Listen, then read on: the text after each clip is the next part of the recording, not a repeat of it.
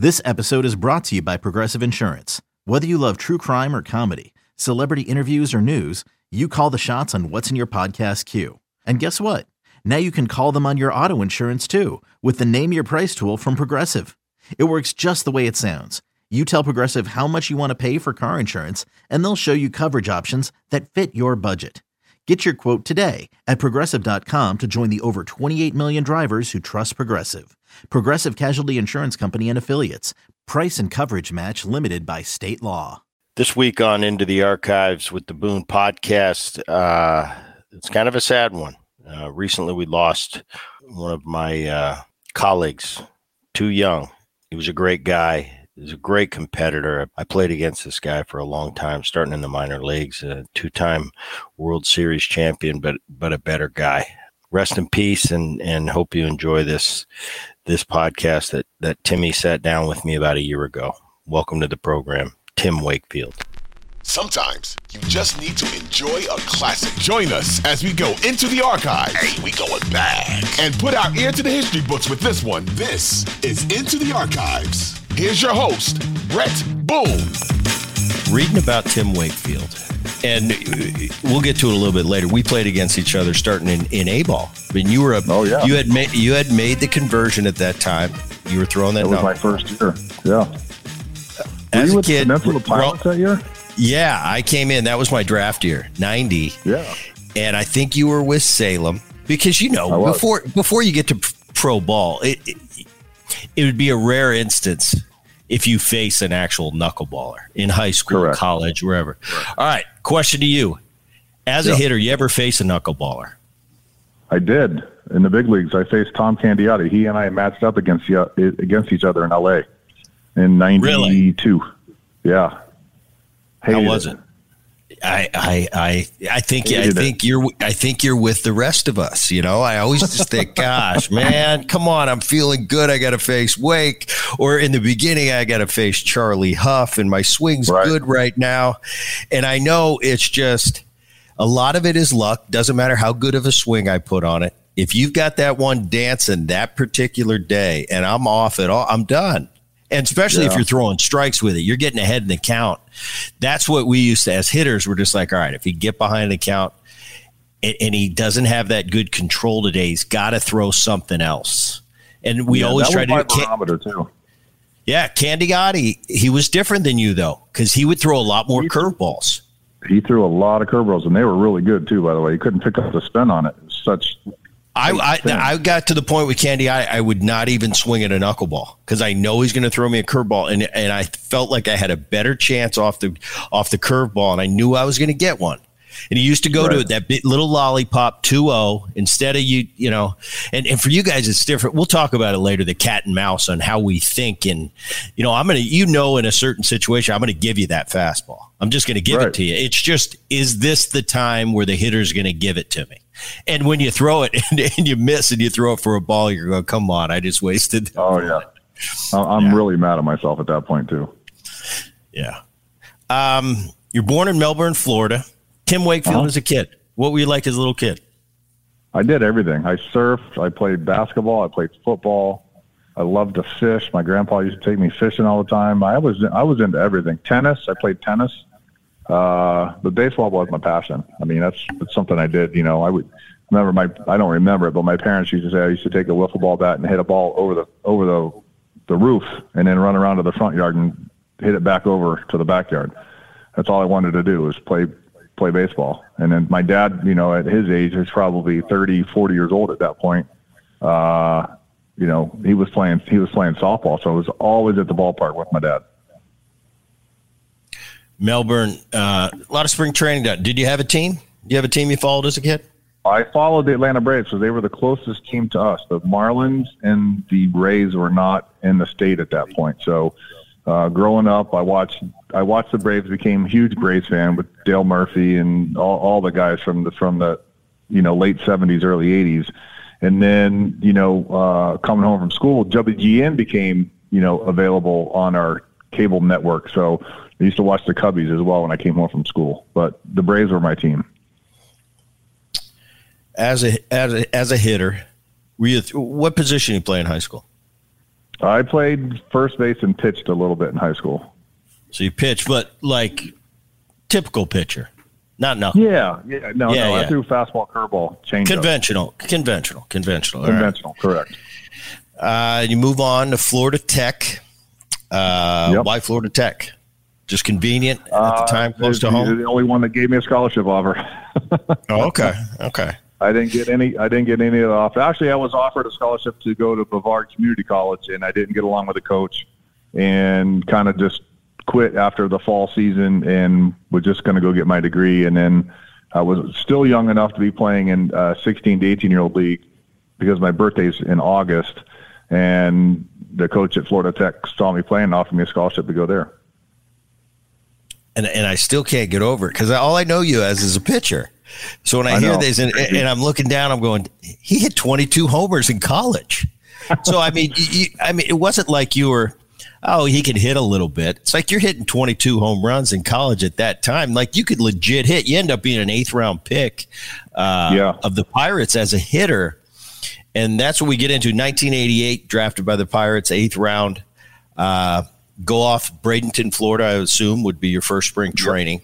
Correct. And and there was a time when somebody came to you, and I, I think it was around the eighty uh, the eighty nine season. Correct me if I'm wrong here. I might have my dates Correct. mixed up, but Correct. how does it all come like what is that initial conversation you have who's it with i've had a couple buddies that did you know obviously trevor did it hoffman uh, Right. and, and interesting enough and, and it wasn't from position player to, to hit her, but my dad he was a third baseman his entire career and you know as i got older he told me the story he said you know him and mike schmidt were coming up at the same time they were both in going to be in aaa and one had to change and Right. my dad told I said, What were you thinking at that point? He said, I was kind of crushed. And he said, uh, you know, I had my Stanford degree and I was going to go back and, and study medicine and be become a doctor. He said, but I gave it, I told him I'd give it a shot and I went back and I caught and he said, you know, it was kind of my thing. And I kind of just caught onto it and I was good at it real quick.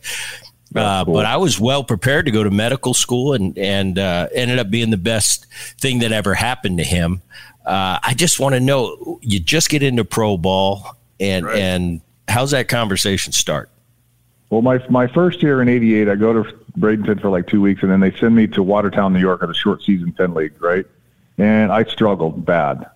Um, so I go to instruction league, do that whole thing in uh, in the fall, and then I go to spring training the next year in um, '89, and I don't make a team out of spring training. So now I'm stuck in extended spring with all the younger high school kids and um, the Latin American guys that are around and I'm goofing around throwing a knuckleball with another first baseman. His name was uh, John Martin, I think.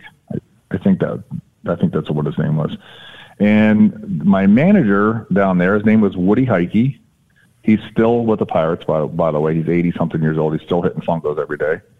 And uh, he walked behind me and said, Hey, that's pretty special. Do you think you can, you know, where'd you learn how to do that? I go, Well, I pitched a little bit in high school. No big deal.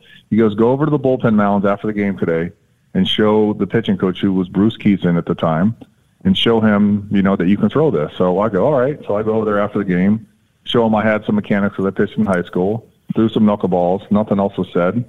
I'm I get I get uh, sent to Augusta, Georgia for about three weeks. I was catching bullpens. I was playing second. I was playing there. I was just trying to stay on a team somehow, pinch hitting here and there.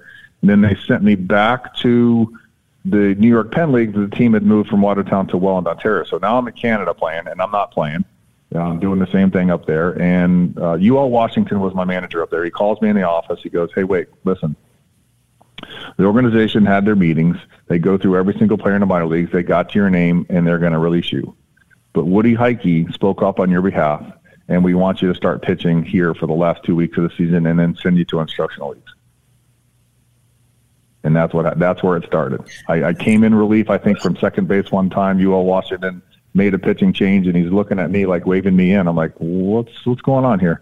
So he calls me in the game, and I pitched one inning, and then go to instructional league and you know have a pretty good instructional league down there and um, next thing i know i made uh, the high a team salem virginia in 1990 was my first year pitching That is amazing, though, because I mean, all of us, and you you probably see your teammates throughout the years. I mean, we all oh, Johnny yeah. Ol, Johnny Olerud when I was in Seattle. That was you know you have the one guy that's your warm up partner before you go out take BP. Yep.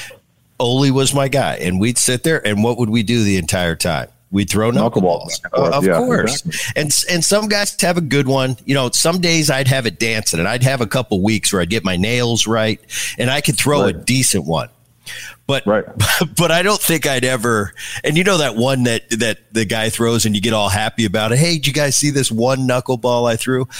But I don't think I would have been noticed by a pitching coach going, "Hey, Boney, if if if that hitting doesn't work out, go to the go to to the mound and throw a knuckleball. You know, we right. thought it was good for for a position player. We thought it was good for people to actually say, "Hey, you could really pitch and, and use that thing."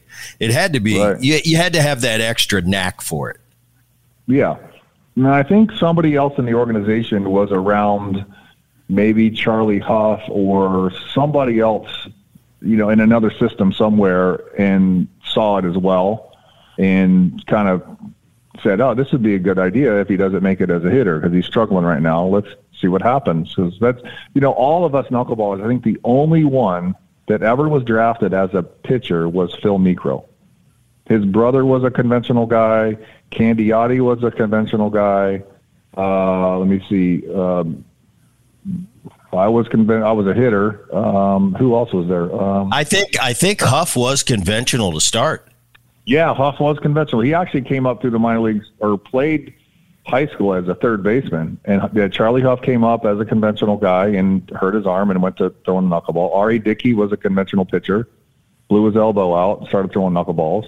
Steven Wright was a conventional guy with Cleveland in the minor leagues, and we got him, and he turned into a knuckleball.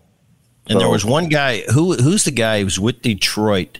I think it was the early two thousands that threw. Oh, um, Steve, you know I'm talking Steve Springer? Yes, yes. Or no, Steve and Sparks. Sparky. Sparks. Yeah. But but I, don't know though. I remember Sparks throw like you mentioned R.A. Dickey. Yeah, R.A. Dickey was conventional. He mixed it up. Then he started going to the knuckleball, but still he was kind of 50-50. You never knew what you were going to get from him. He might throw you three heaters at a bat. He might throw you four knuckleballs. He wasn't right. like just a true knuckleballer. Like, all right, this is what we're getting all day long. Right, right. Yeah, there's uh, there's there's a handful of a handful of us that you know we're we're conventional guys that we had to throw it full time, and um, you know my my biggest thing, my biggest influence. I mean, I, I talked to all of them when I first got to the big leagues with the Pirates. You know, Charlie Hough and Candiotti were both in the National League, so it was great to be able to meet those guys and talk to them and pick their brain and all that stuff, but Charlie was the first guy that I actually really talked to because when I converted into the to being a knuckleball pitcher my first year, Charlie Hough had signed with the Chicago White Sox, and he was in Sarasota with the White Sox, and we were in Bradenton. And the AAA pitching coach uh, for Buffalo the year before was now the big league pitching coach for the Chicago White Sox. So the connection was made. I run down there. He's he's throwing a bullpen. They had a night game, so I was able to go down there. Um, he threw a bullpen. I sat and watched it, and then he pulled me into the into the locker room. And you know, back then guys were smoking a lot, so he's, he's smoking a cigarette, and he has ice on his shoulder. And I'm I'm there with a with a notepad and a tape recorder, just asking him question after question after question, and he's showing me his grip and how to do this and how to do that. It was it's still so etched in my mind that one evening being able to talk to the first real knuckleballer that I was, you know, introduced to.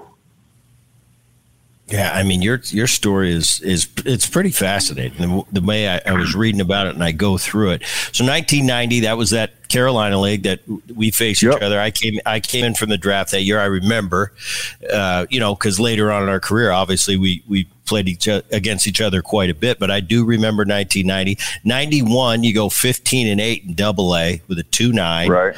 Um, then you go to AAA. You pitch six right. six complete games, and then ninety two. You're in the big leagues. First first big league game, complete game. You end up going eight and one with a two one five, and this is only three years removed from that talk you just had. Yeah. Where hey, if it doesn't work out, and next thing you know, you're going to be in the playoffs here in a minute. Yeah, exactly. That's Very. that's unbe- that's unbelievable. You- Ninety-two. You go. You go to the. Go ahead.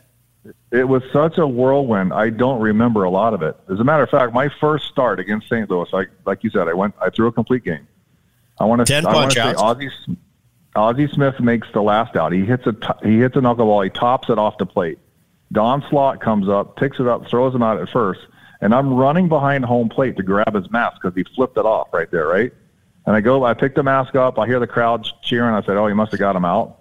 I turn around. Everybody's storming the field to give me high fives, and I, I didn't. I had no idea the game was over. That's how like, you know, my attitude was like, just getting out, just getting out, just getting out. Every hitter I face, just getting out. Like, that's how into one pitch at a time I was that that young of an age making my major league debut.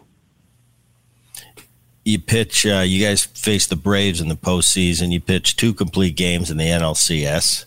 Win Yep. both of those. You got to be on top of the world because now it changes for you again. you go from from getting released as a hitter to I'm pitching, having a lot of success, playoffs. 1993, you get sent down and, Yeah. and not called up again till September. Most Correct. of the 94 season, you're in AAA or the whole season. Right. And then 95 will pick it up from there. So 92 you're at the you're at the peak and 95 you get released in in April and the Red Sox pick you up and you're hanging out with Joe and Phil Niekro.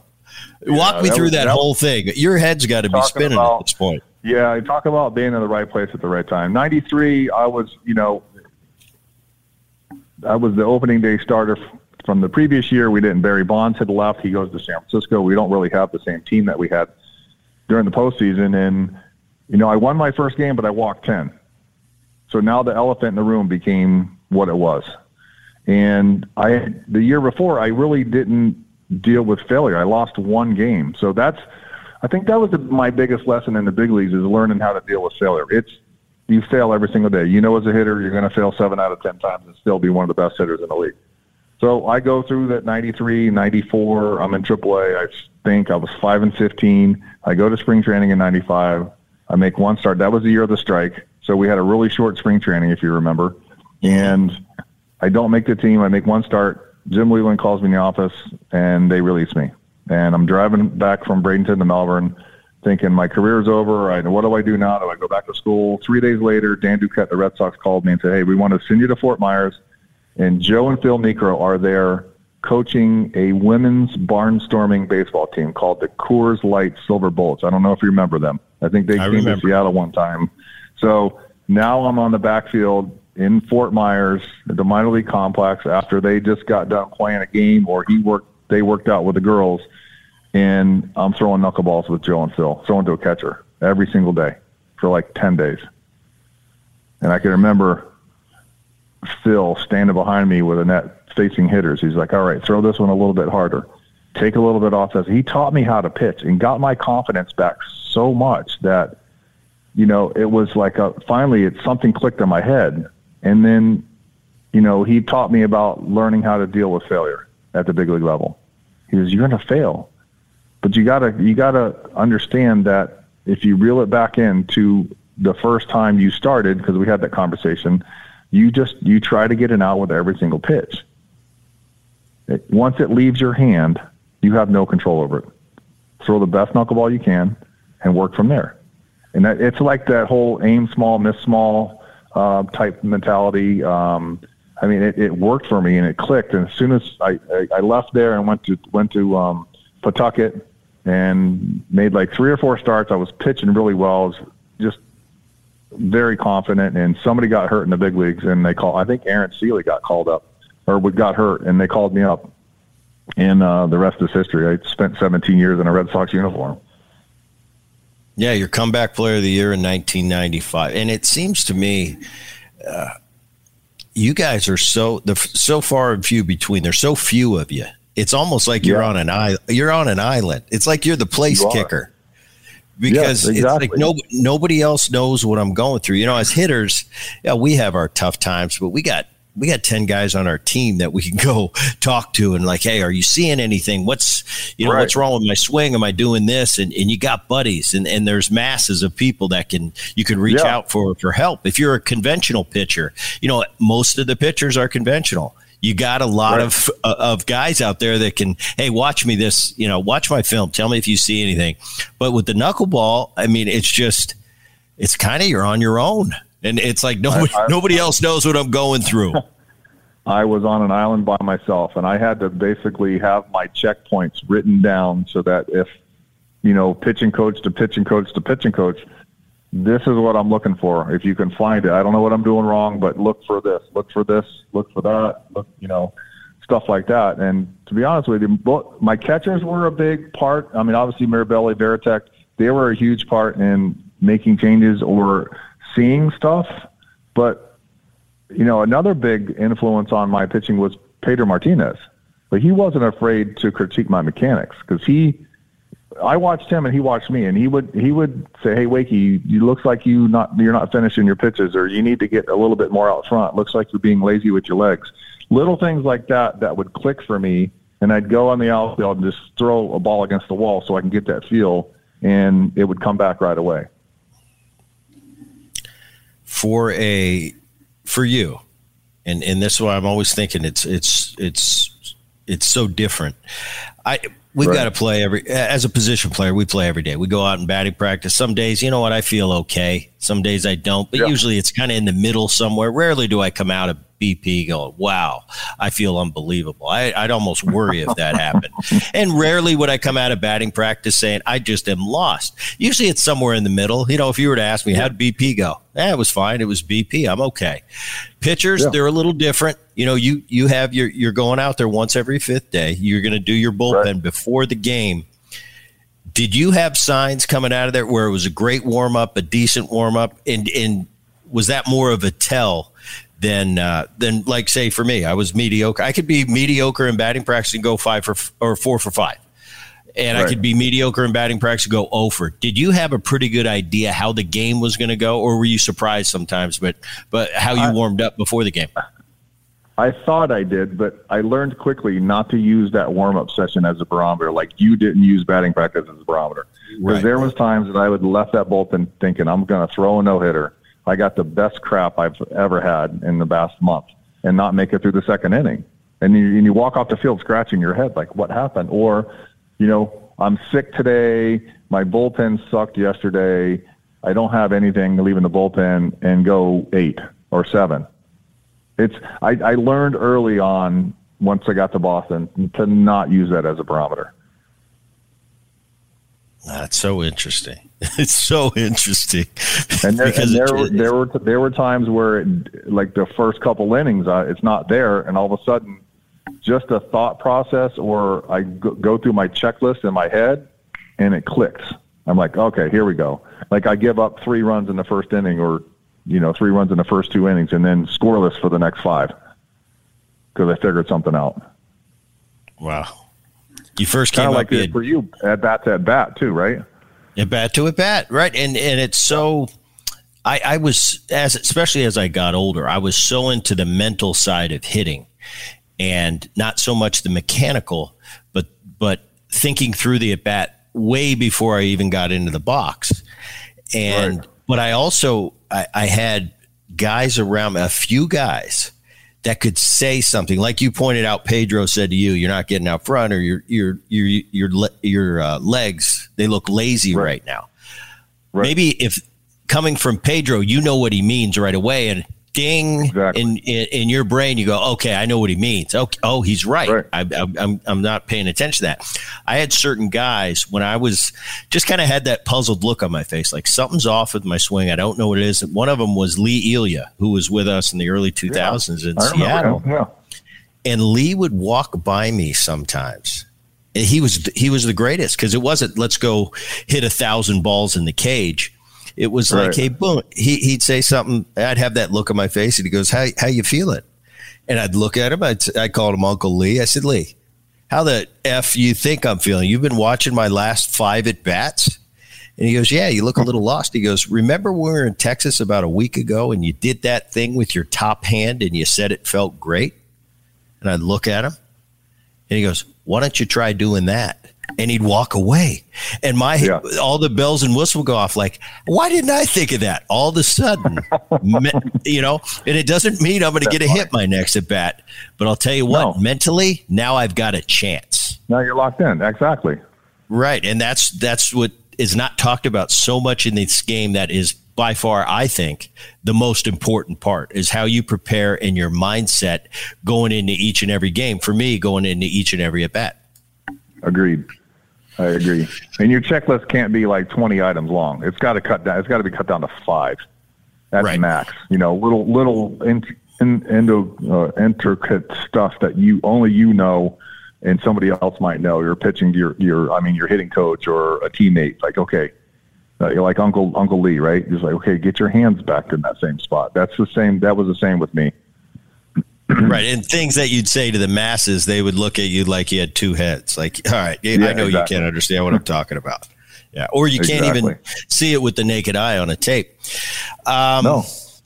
14 and 13, 12 and 15. 1998, you go 17 and 8. Uh, you got a little bit. You came up with in 95 when you first went to Boston. Clemens was your number one. Now you got Pedro Saves, one of my favorites, Bret Saberhagen. Yeah, he's the best. Steve Steve Avery, and you rounded Yeah. out that rotation there. Went to the playoffs, lost to the Indians. 1999, things changed for you again. You're you're starting every fifth day. All of a sudden, you're asked to do some bullpen work. You're asked to be the closer. How did that go? Yeah.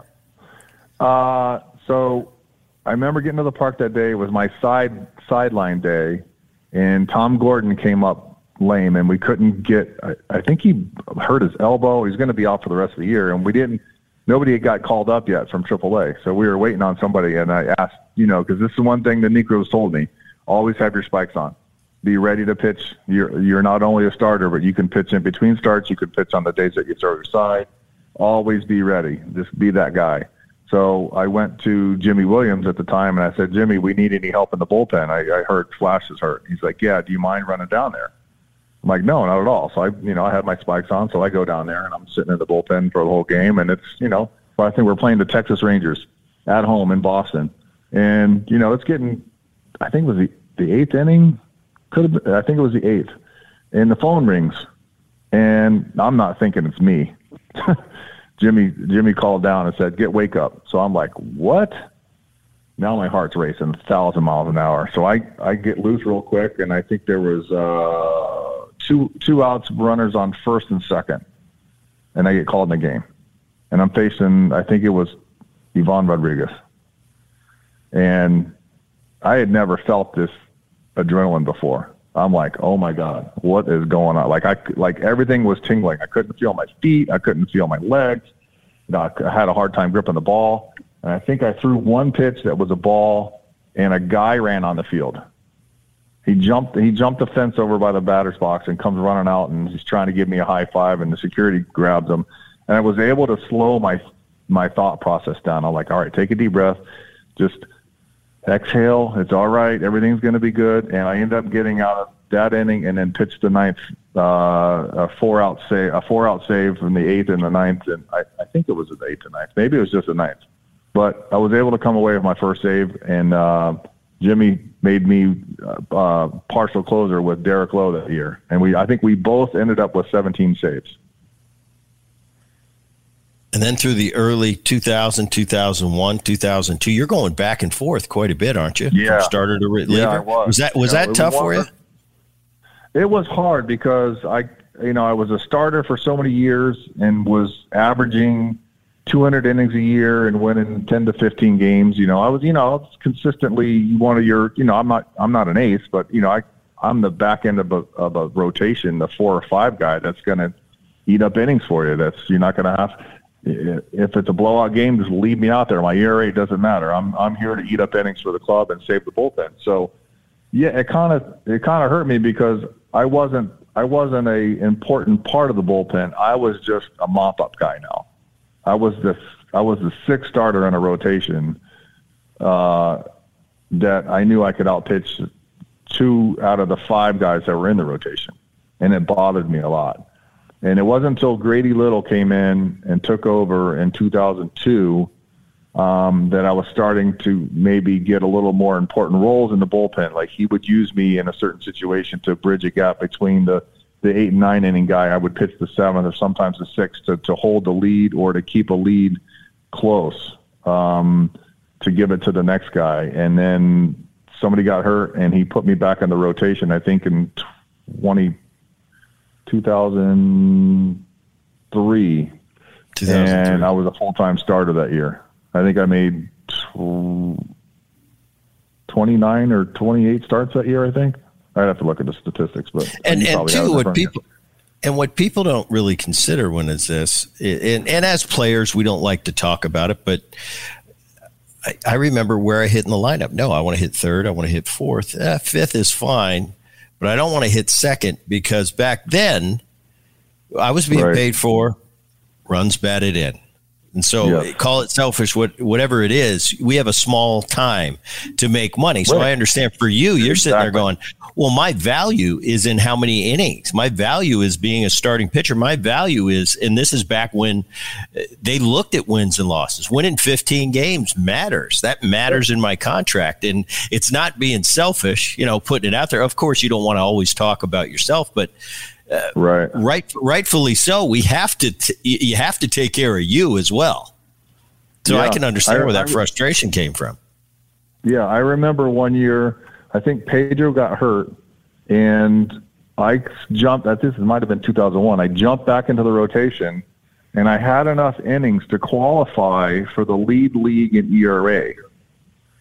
And Pedro comes off the DL, and I won't mention my pitching coach's name but he comes to me, he goes like, "You have to go back to the bullpen." I, I was like, "Excuse me." Like, I'm leading the league in ERA. I have enough innings, you know, and it was not far from the the leading guy of innings that year. And I had a huge argument with him, and unfortunately, I had to go back to the bullpen because there was nothing I could do about it, which really burned me. And probably they thought, well, Wakefield can do it. Whereas if we were yeah. to move him into that part of the rotation, that guy couldn't handle the job you were doing. Correct. That was that was my I, I guess my not my nemesis, but that was my bugaboo that I was so versatile as a pitcher, as, especially the knuckleball. I could I can throw, I, I can do everything. I could start, I could close, I could pitch long relief, I could do it. I could do all. I was the handyman. I was that utility guy that sat on the bench and pinch hit. That that was you know that was a hard one to swallow because I knew I was better than a lot of guys that were out there. But because of the knuckleball, not because of my statistics, it was because of the knuckleball. I was very versatile and I was going to be used as that utility pitcher. From a uh, from a physical standpoint, you you pitch conventional as a, as a kid in high school. Yeah. Uh, now being a knuckleball pitcher. What's the physical difference between going out there throwing conventional versus throwing the knuckleball? Can you go every um, third third day if you had it? Had to? Is it much easier to throw 120 pitches throwing a knuckleball than it is conventionally? No, I mean uh, it's probably easier than a conventional pitcher that throws 95. Obviously, yes. I'm not putting that much wear and tear on my shoulder or my elbow, so I remember early on, you'll never see this now. Like I think I threw 168 pitches in a game because the bullpen needed a day off, and he just it was Kevin Kennedy was the manager, and I didn't mind doing it. He's like, "Hey, Aaron Sele's sick today. You need to you need to start in his spot." And by the way, I need to save the bullpen, so I go out there and go eight and throw 163 pitches to save the rest of the team, and that was, you know, that was my job. Was I sore the next day? Yeah, a little bit, but you know what? I was going to get the ball in the next four days, and I had plenty enough time to to recoup myself. All right, we get to t- 2003. I'm sure you've never heard this one before. Uh, we got we got to talk about. Well, we call yeah. him over here. We call him Uncle Aaron to the to my kids. But uh, 2003, you have a uh, 409 ERA that year. Uh-huh. Um, in that series with with the Yankees, and and uh, I want to talk about that rivalry. I'll save it for a little bit later, but yeah, what a series it was. And and i was there and i was in the booth reluctantly. I, I didn't want to go. You know we had just uh, i'd finished my season in seattle. We'd won 93 games i think didn't make the playoffs. And fox is asking me you know they were trying that third man in the booth. I didn't want to do it. I didn't prepare. I but i thought right. well i'll get to, i'll get to see a great series so i remember that series you won one you won game one and four correct and my brother was having the worst series that you could possibly have. And I, re- I remember talking to him the night before Wake, so you can blame me for this.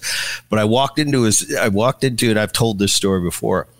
I walked into his apartment in New York, and it was like he was my little brother Aaron when he was like eight years old. I mean, he's sitting in his bed almost in a fetal position. And I have never seen him this down. Now I'm, you know, I'm out in the town. I was going to, I don't know, I was at right, a bar or something, right, and I'm coming in trying to cheer him up. And I said, "Buddy, what's what's going on?" He's like, "Have you seen me play?" I said, "You stink." I said, "But I'll tell you what." I know what that feels like. Oh, you don't know what I feel. I said, flip over my bubblegum card from the mid 90s a couple years. Don't tell me I don't know what you're feeling like. And I said, but tomorrow, bud, you you turn a big double play, you hit a sacrifice fly, and you guys win and go on to the World Series, no one's going to care that Aaron Boone hit a 100. And I left him with that. So I get to the ballpark the next day and he's not in the lineup. So now, as a big brother, I kind of feel bad like, wow, Torre's right. benching him now. And I do remember when he came out, and you have to unexpectedly come in in relief. Like I said, you won one game one and game four. Yeah. And I, yeah. Re- I really said this to myself, what we talked about at the opening. I said, that man right there on deck coming out to pinch hit has got no chance against a conventional pitcher right now. I said, maybe this wiffle ball game that's about to happen, he's got a chance. Now, I never thought what happened next was going to happen, but right and I remember seeing the whole thing was so emotional for me, and and it wasn't outwardly emotional. It's like I felt so good for my brother, but I yeah. looked at I, I, I thought about you guys in that other dugout, and because I my heart's been ripped out like that before in the postseason too. I thought about uh-huh. it. I remember seeing pictures of you right there, and going, yeah. "Wow!" I, the emotions of this game and why this game is so unbelievable is Aaron was you probably in the moment the night before, sitting in his Correct. bed. And now it's a role reverse. And, and history was kind of changed after that for him. I mean, you know, right. he ends up getting that, that accident in the offseason, never comes back. Alex goes to New York. Uh, and it, and now, you know, fast forward 15 years, he's, he's the manager of the Yankees. I and I think his relationship with Cashman, uh, stemmed from, from his time in New York. But what a, what an emotional thing. What a weird thing to happen. Uh, it, it, as much as you've been asked about this, just walk me through that. Well, it, it was a crazy game because you know we're we're winning. You know, Pedro um, had gone seven, I think, and when he walked off the field, he had this. You know, he had this telltale sign for all of us that was you know, pounded his chest with his fist and then pointed up to the sky as he walked off. And that, to all of us, knew he was done. So we all think the phone's going to ring. We have Timlin and we have Embree ready to go. And I forgot who the closer. I think was Foulke the closer that year. No, I don't think he was. I think Folky might. I think Foulke might have been that year. Maybe I'm he, wrong. I, think, I, don't know. I, I don't know. Maybe, no, right. Foulke. I think Foulke might have been the closer the next year when you guys the next year in 04. Correct. Right.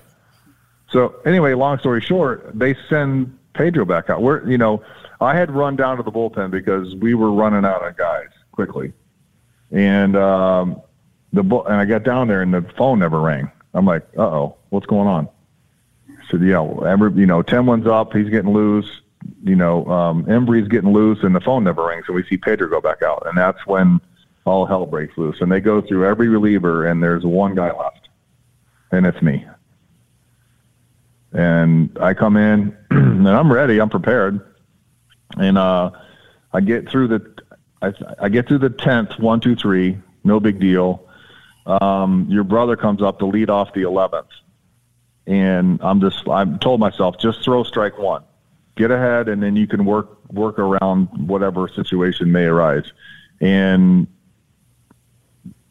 the ball went out of the ballpark. I think I just I left it up a little bit too high, trying to just I didn't think he was going to swing. To be honest with you, trying to get ahead 0-1, and he got me. Game's over. And, it, and it's yeah, it was unbelievable. I mean, I, I like I said, I, just as a as a fan of that game, sitting in the broadcast booth watching. Yeah, it was my brother, so I was very inside. So happy Right, for right. him because I know you know the way he was feeling.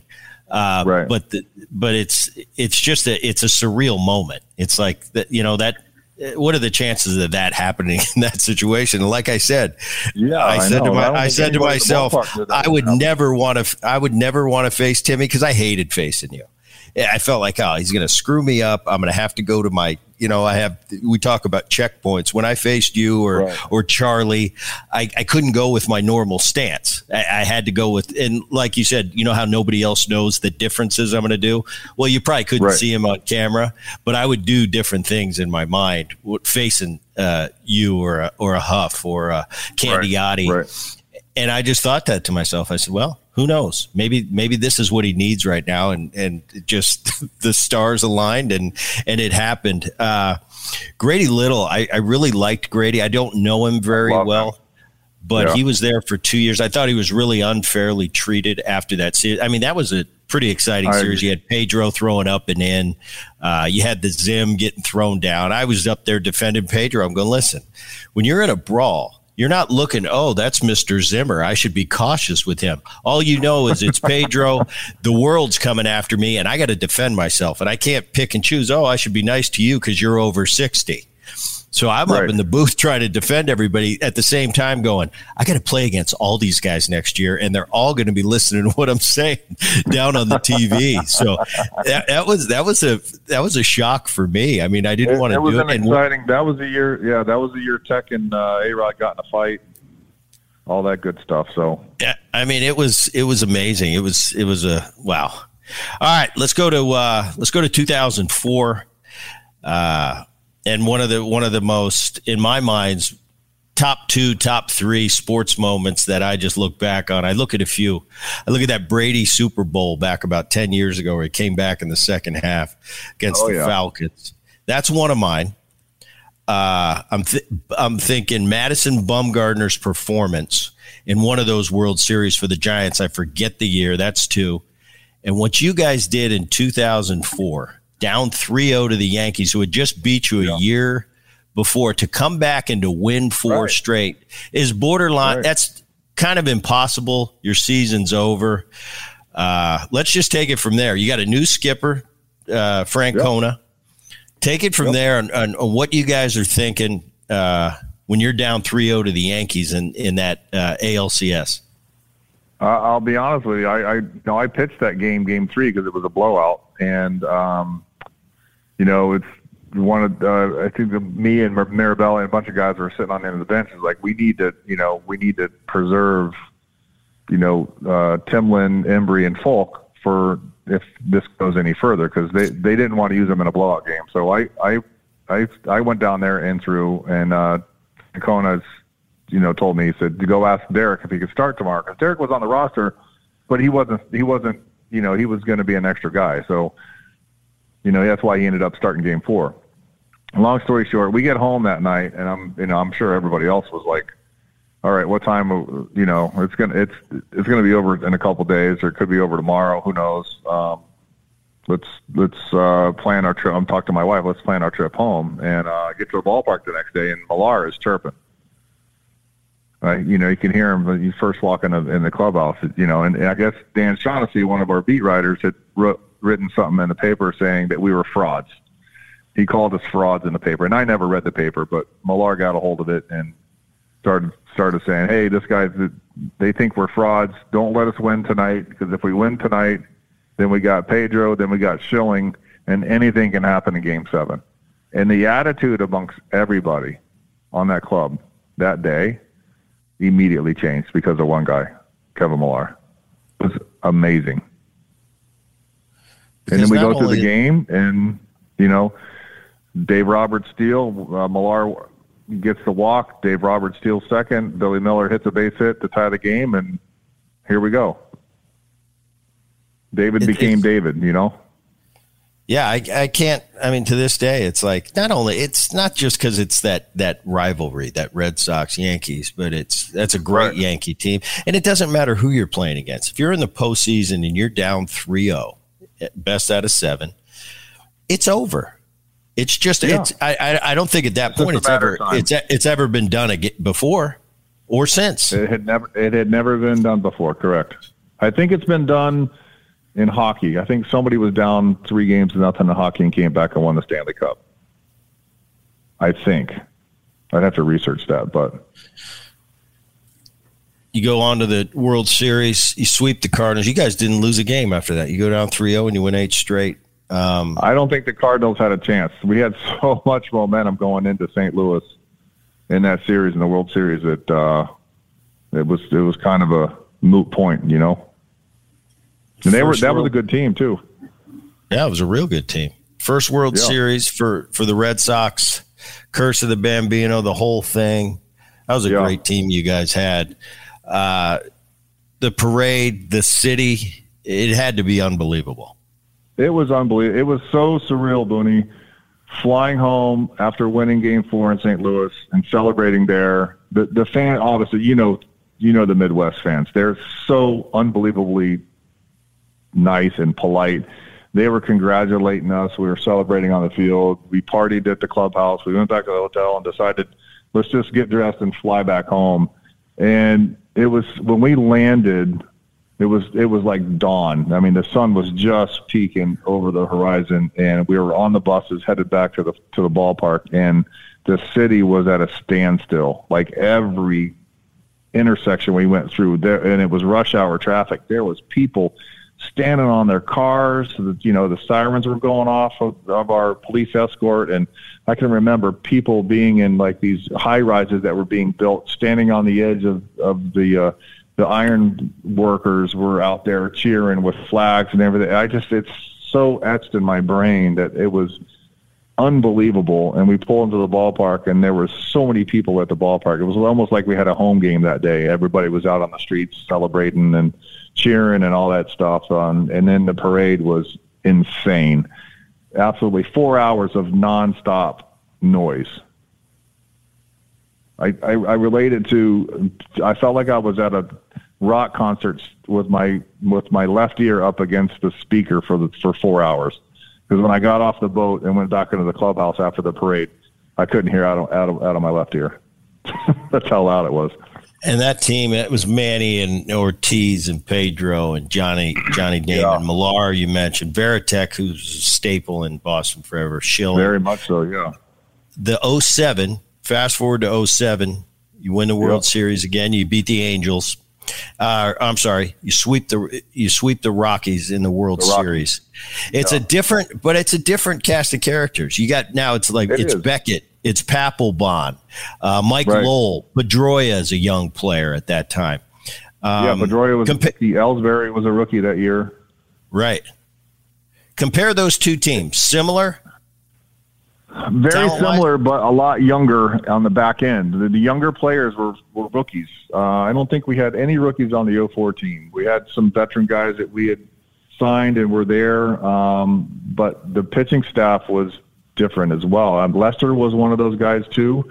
Um, we had Lester Beckett. Beckett had won a World Series already with the Marlins, so he wasn't a rookie. But then we had Pedroia, we had Ellsbury, um, Mike Lowell, who was in Miami for the past four years. Just we had a great group of guys that was kind of the same team. A bunch of we called ourselves brown baggers back in 04. I think we still had that same mentality. Guys were hard workers and um, came came to play baseball. That was it. We weren't into you know the high life, I guess, so to speak. We were we were we were dirt dogs. They called us in Boston for a long time you know, and I think that that um, exemplifies what the city is like too. You know, blue collar, hardworking people, and that's what we embodied as as a Red Sox team, both in 04 and 07.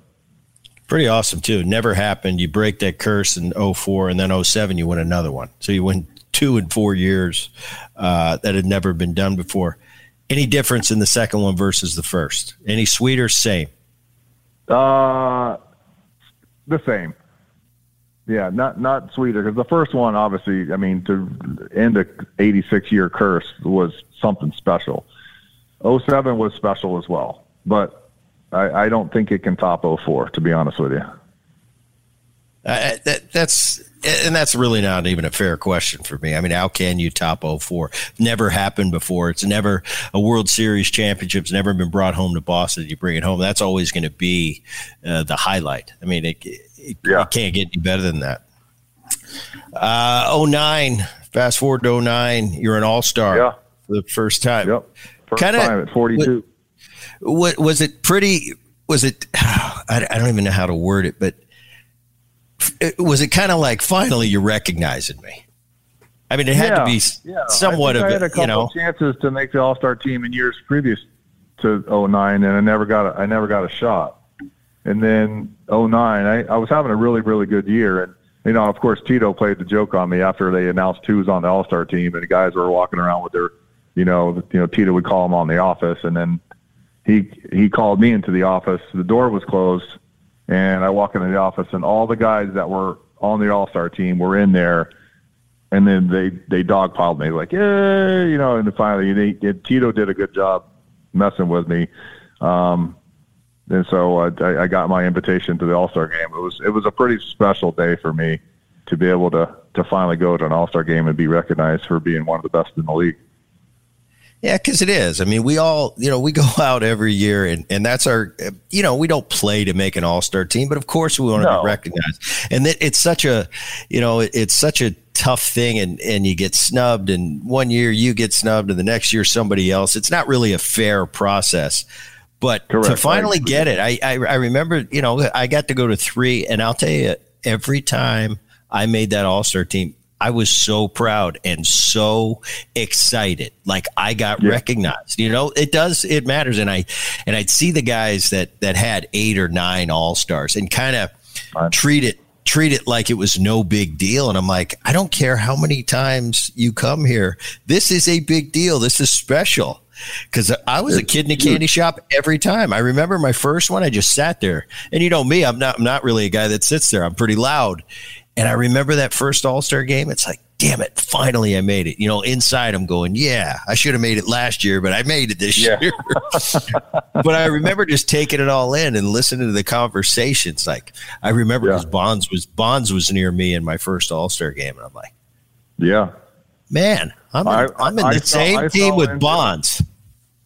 I know, I know. I got I got a chance to play with him his last year in Pittsburgh, and uh, it was it was funny that uh, when we started playing interleague games and we got to San Francisco where he was, I did, I only played with him for like two months, um, and it had been maybe ten years. Um, but he remembered who I was. That was a pretty cool thing to me. That Barry Bonds, when he walked or got a base hit, he looked over in the dugout and said, "What's up, Wake? How you been, man?" That was pretty cool for me. Yeah, he's great. Well, in my mind, is it's greatest, and it's not even close to ever to ever step into a box. Um, right. Go to 2011. At the age of 44, you finally retire. Um, yeah. Was the writing on the wall? Did you know it was time?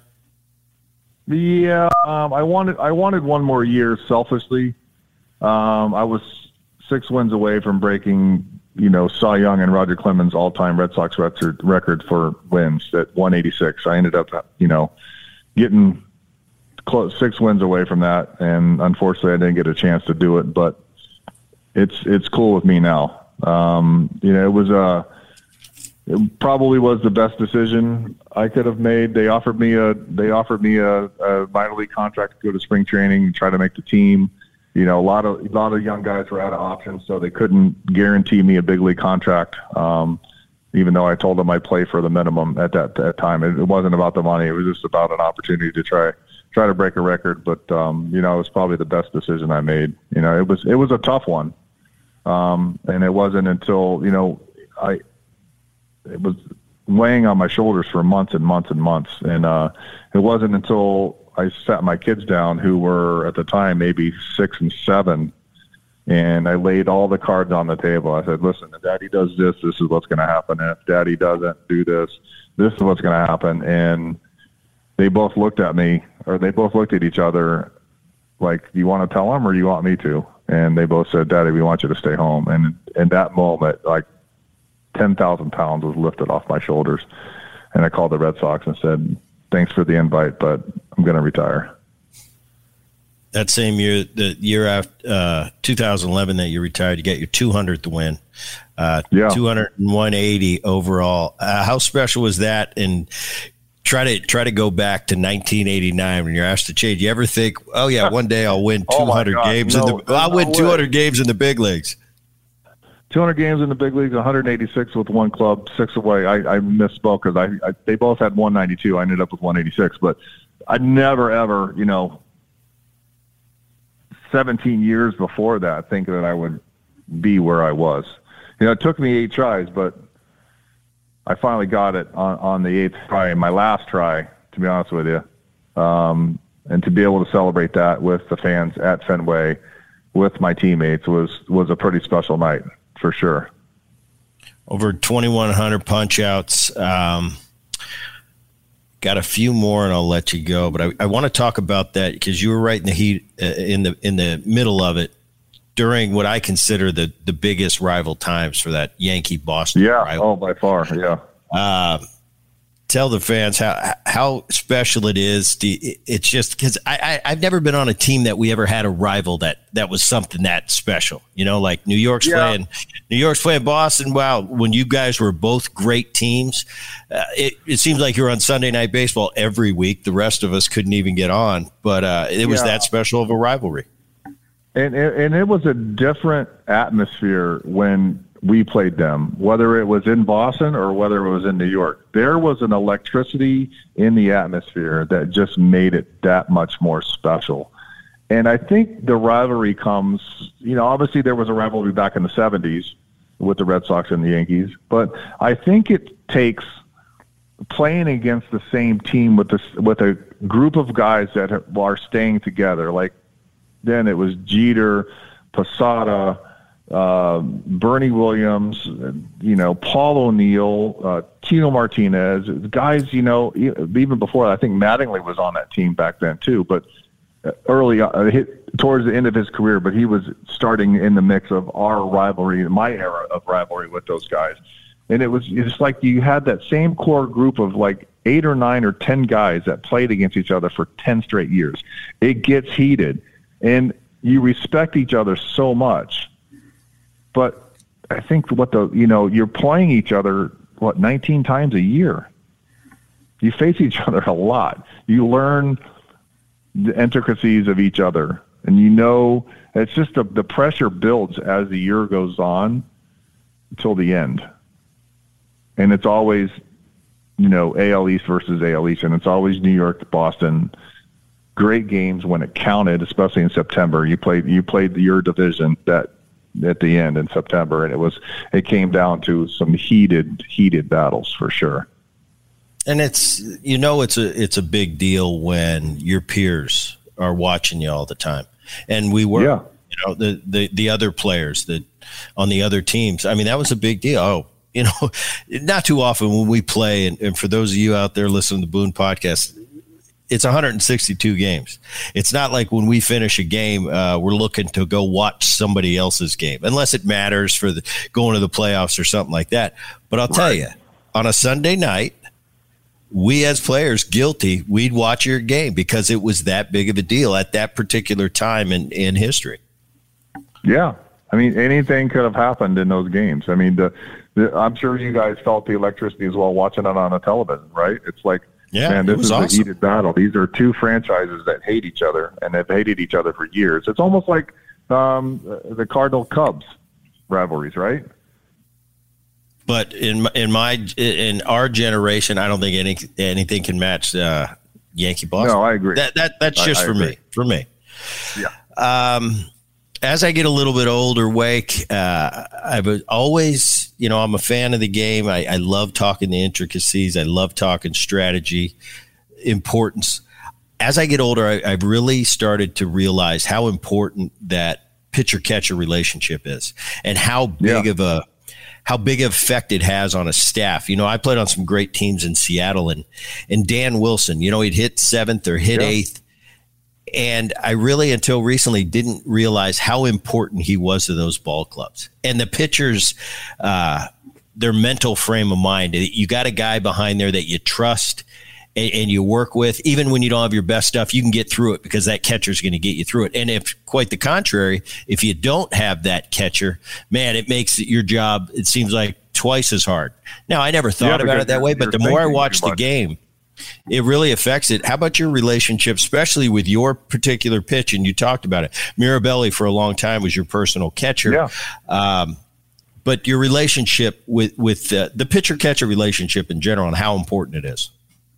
Yeah, it's very important. It's very important to your uh, your confidence on on the mound of like you know as athletes you don't want to think too much and if you're having to call your own game it's it's exhausting not only mentally but physically after a while it's like whew, I'm like every I can't do all this at one time. So having having a good receiver back there and you kind of think the same way and you and you understand the intricacies of the hitters that you're facing and you can make adjustments and with just a look it's like all right i saw him foul that one off late so i'm going to add a little bit more so he's not pulling me to keep it fair. You know it's like you, you learn how to follow foul balls and you know it, for me, I had to find somebody that was confident in catching the knuckleball first of all, and it was you know until Mirabelli showed up. Mirabelli, we traded for him, and he became my personal catcher because Varitek needed a day off, you know, every five days somewhere,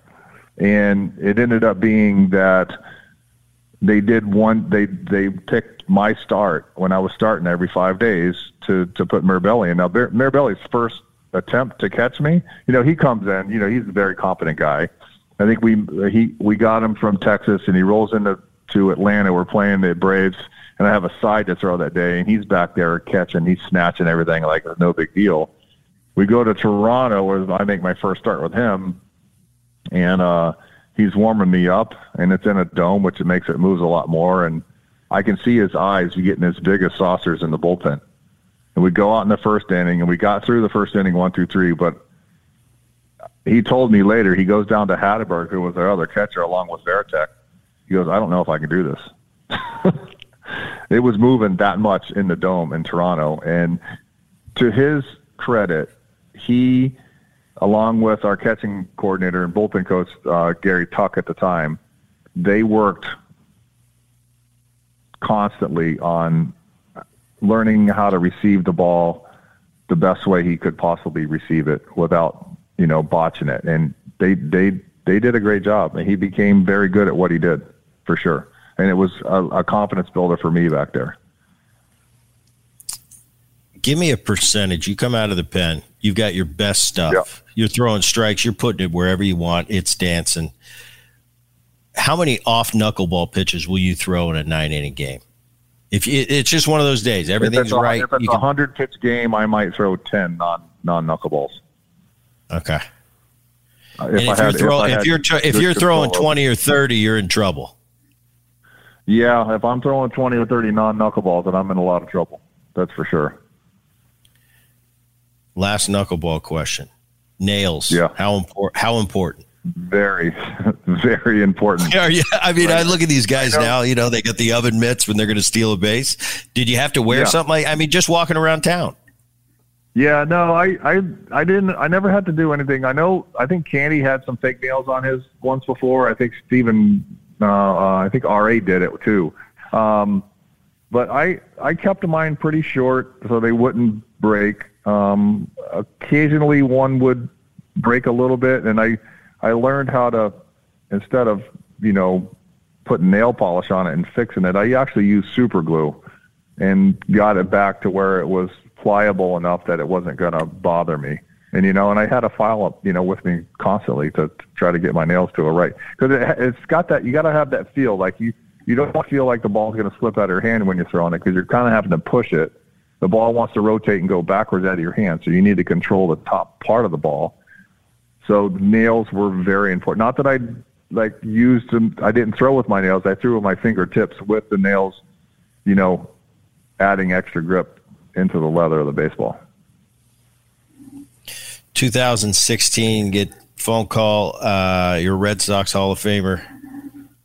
How was that call? Pretty special. Pretty special.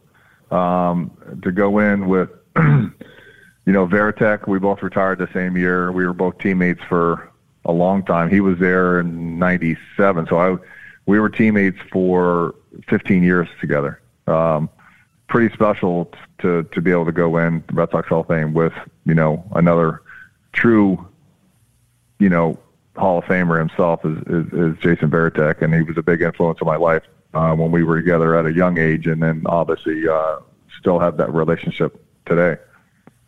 Varitek, he was he was a pain in the he was a pain in the ass. He would be thinking with me all the time, and I didn't like that. Always. And he'd get Yeah. he'd give me a look. You know, I I, I kind of there were certain guys I didn't like because you started thinking with me. I already, I already had this thought process. You know, like bases loaded. Once in a while, bases loaded. I would go up there and Yeah. I'm sitting I'm sitting on a breaking ball because they don't want to give me a first pitch fastball Yeah, and they he- throw me a fastball. he They throw me a yeah, they throw me a fastball for a strike, and and I'd almost feel Varitek like take his mask off and look at me like, "Hey, Booney, you must not have been looking for that one." and I'm like, "Oh, now the chess match is on. Now we got to Yeah, think. All right, what's exactly. he thinking, and what do I have to counter him with?" It was fun, he but was it's really good I didn't like studying it. Guys' He was really good. back then. Before before analytics was there, he was really good at studying guys' tendencies. So, um, you know, that's why he's still around. You know, helping out coaching as well. 2400 Sports is an Audacy company.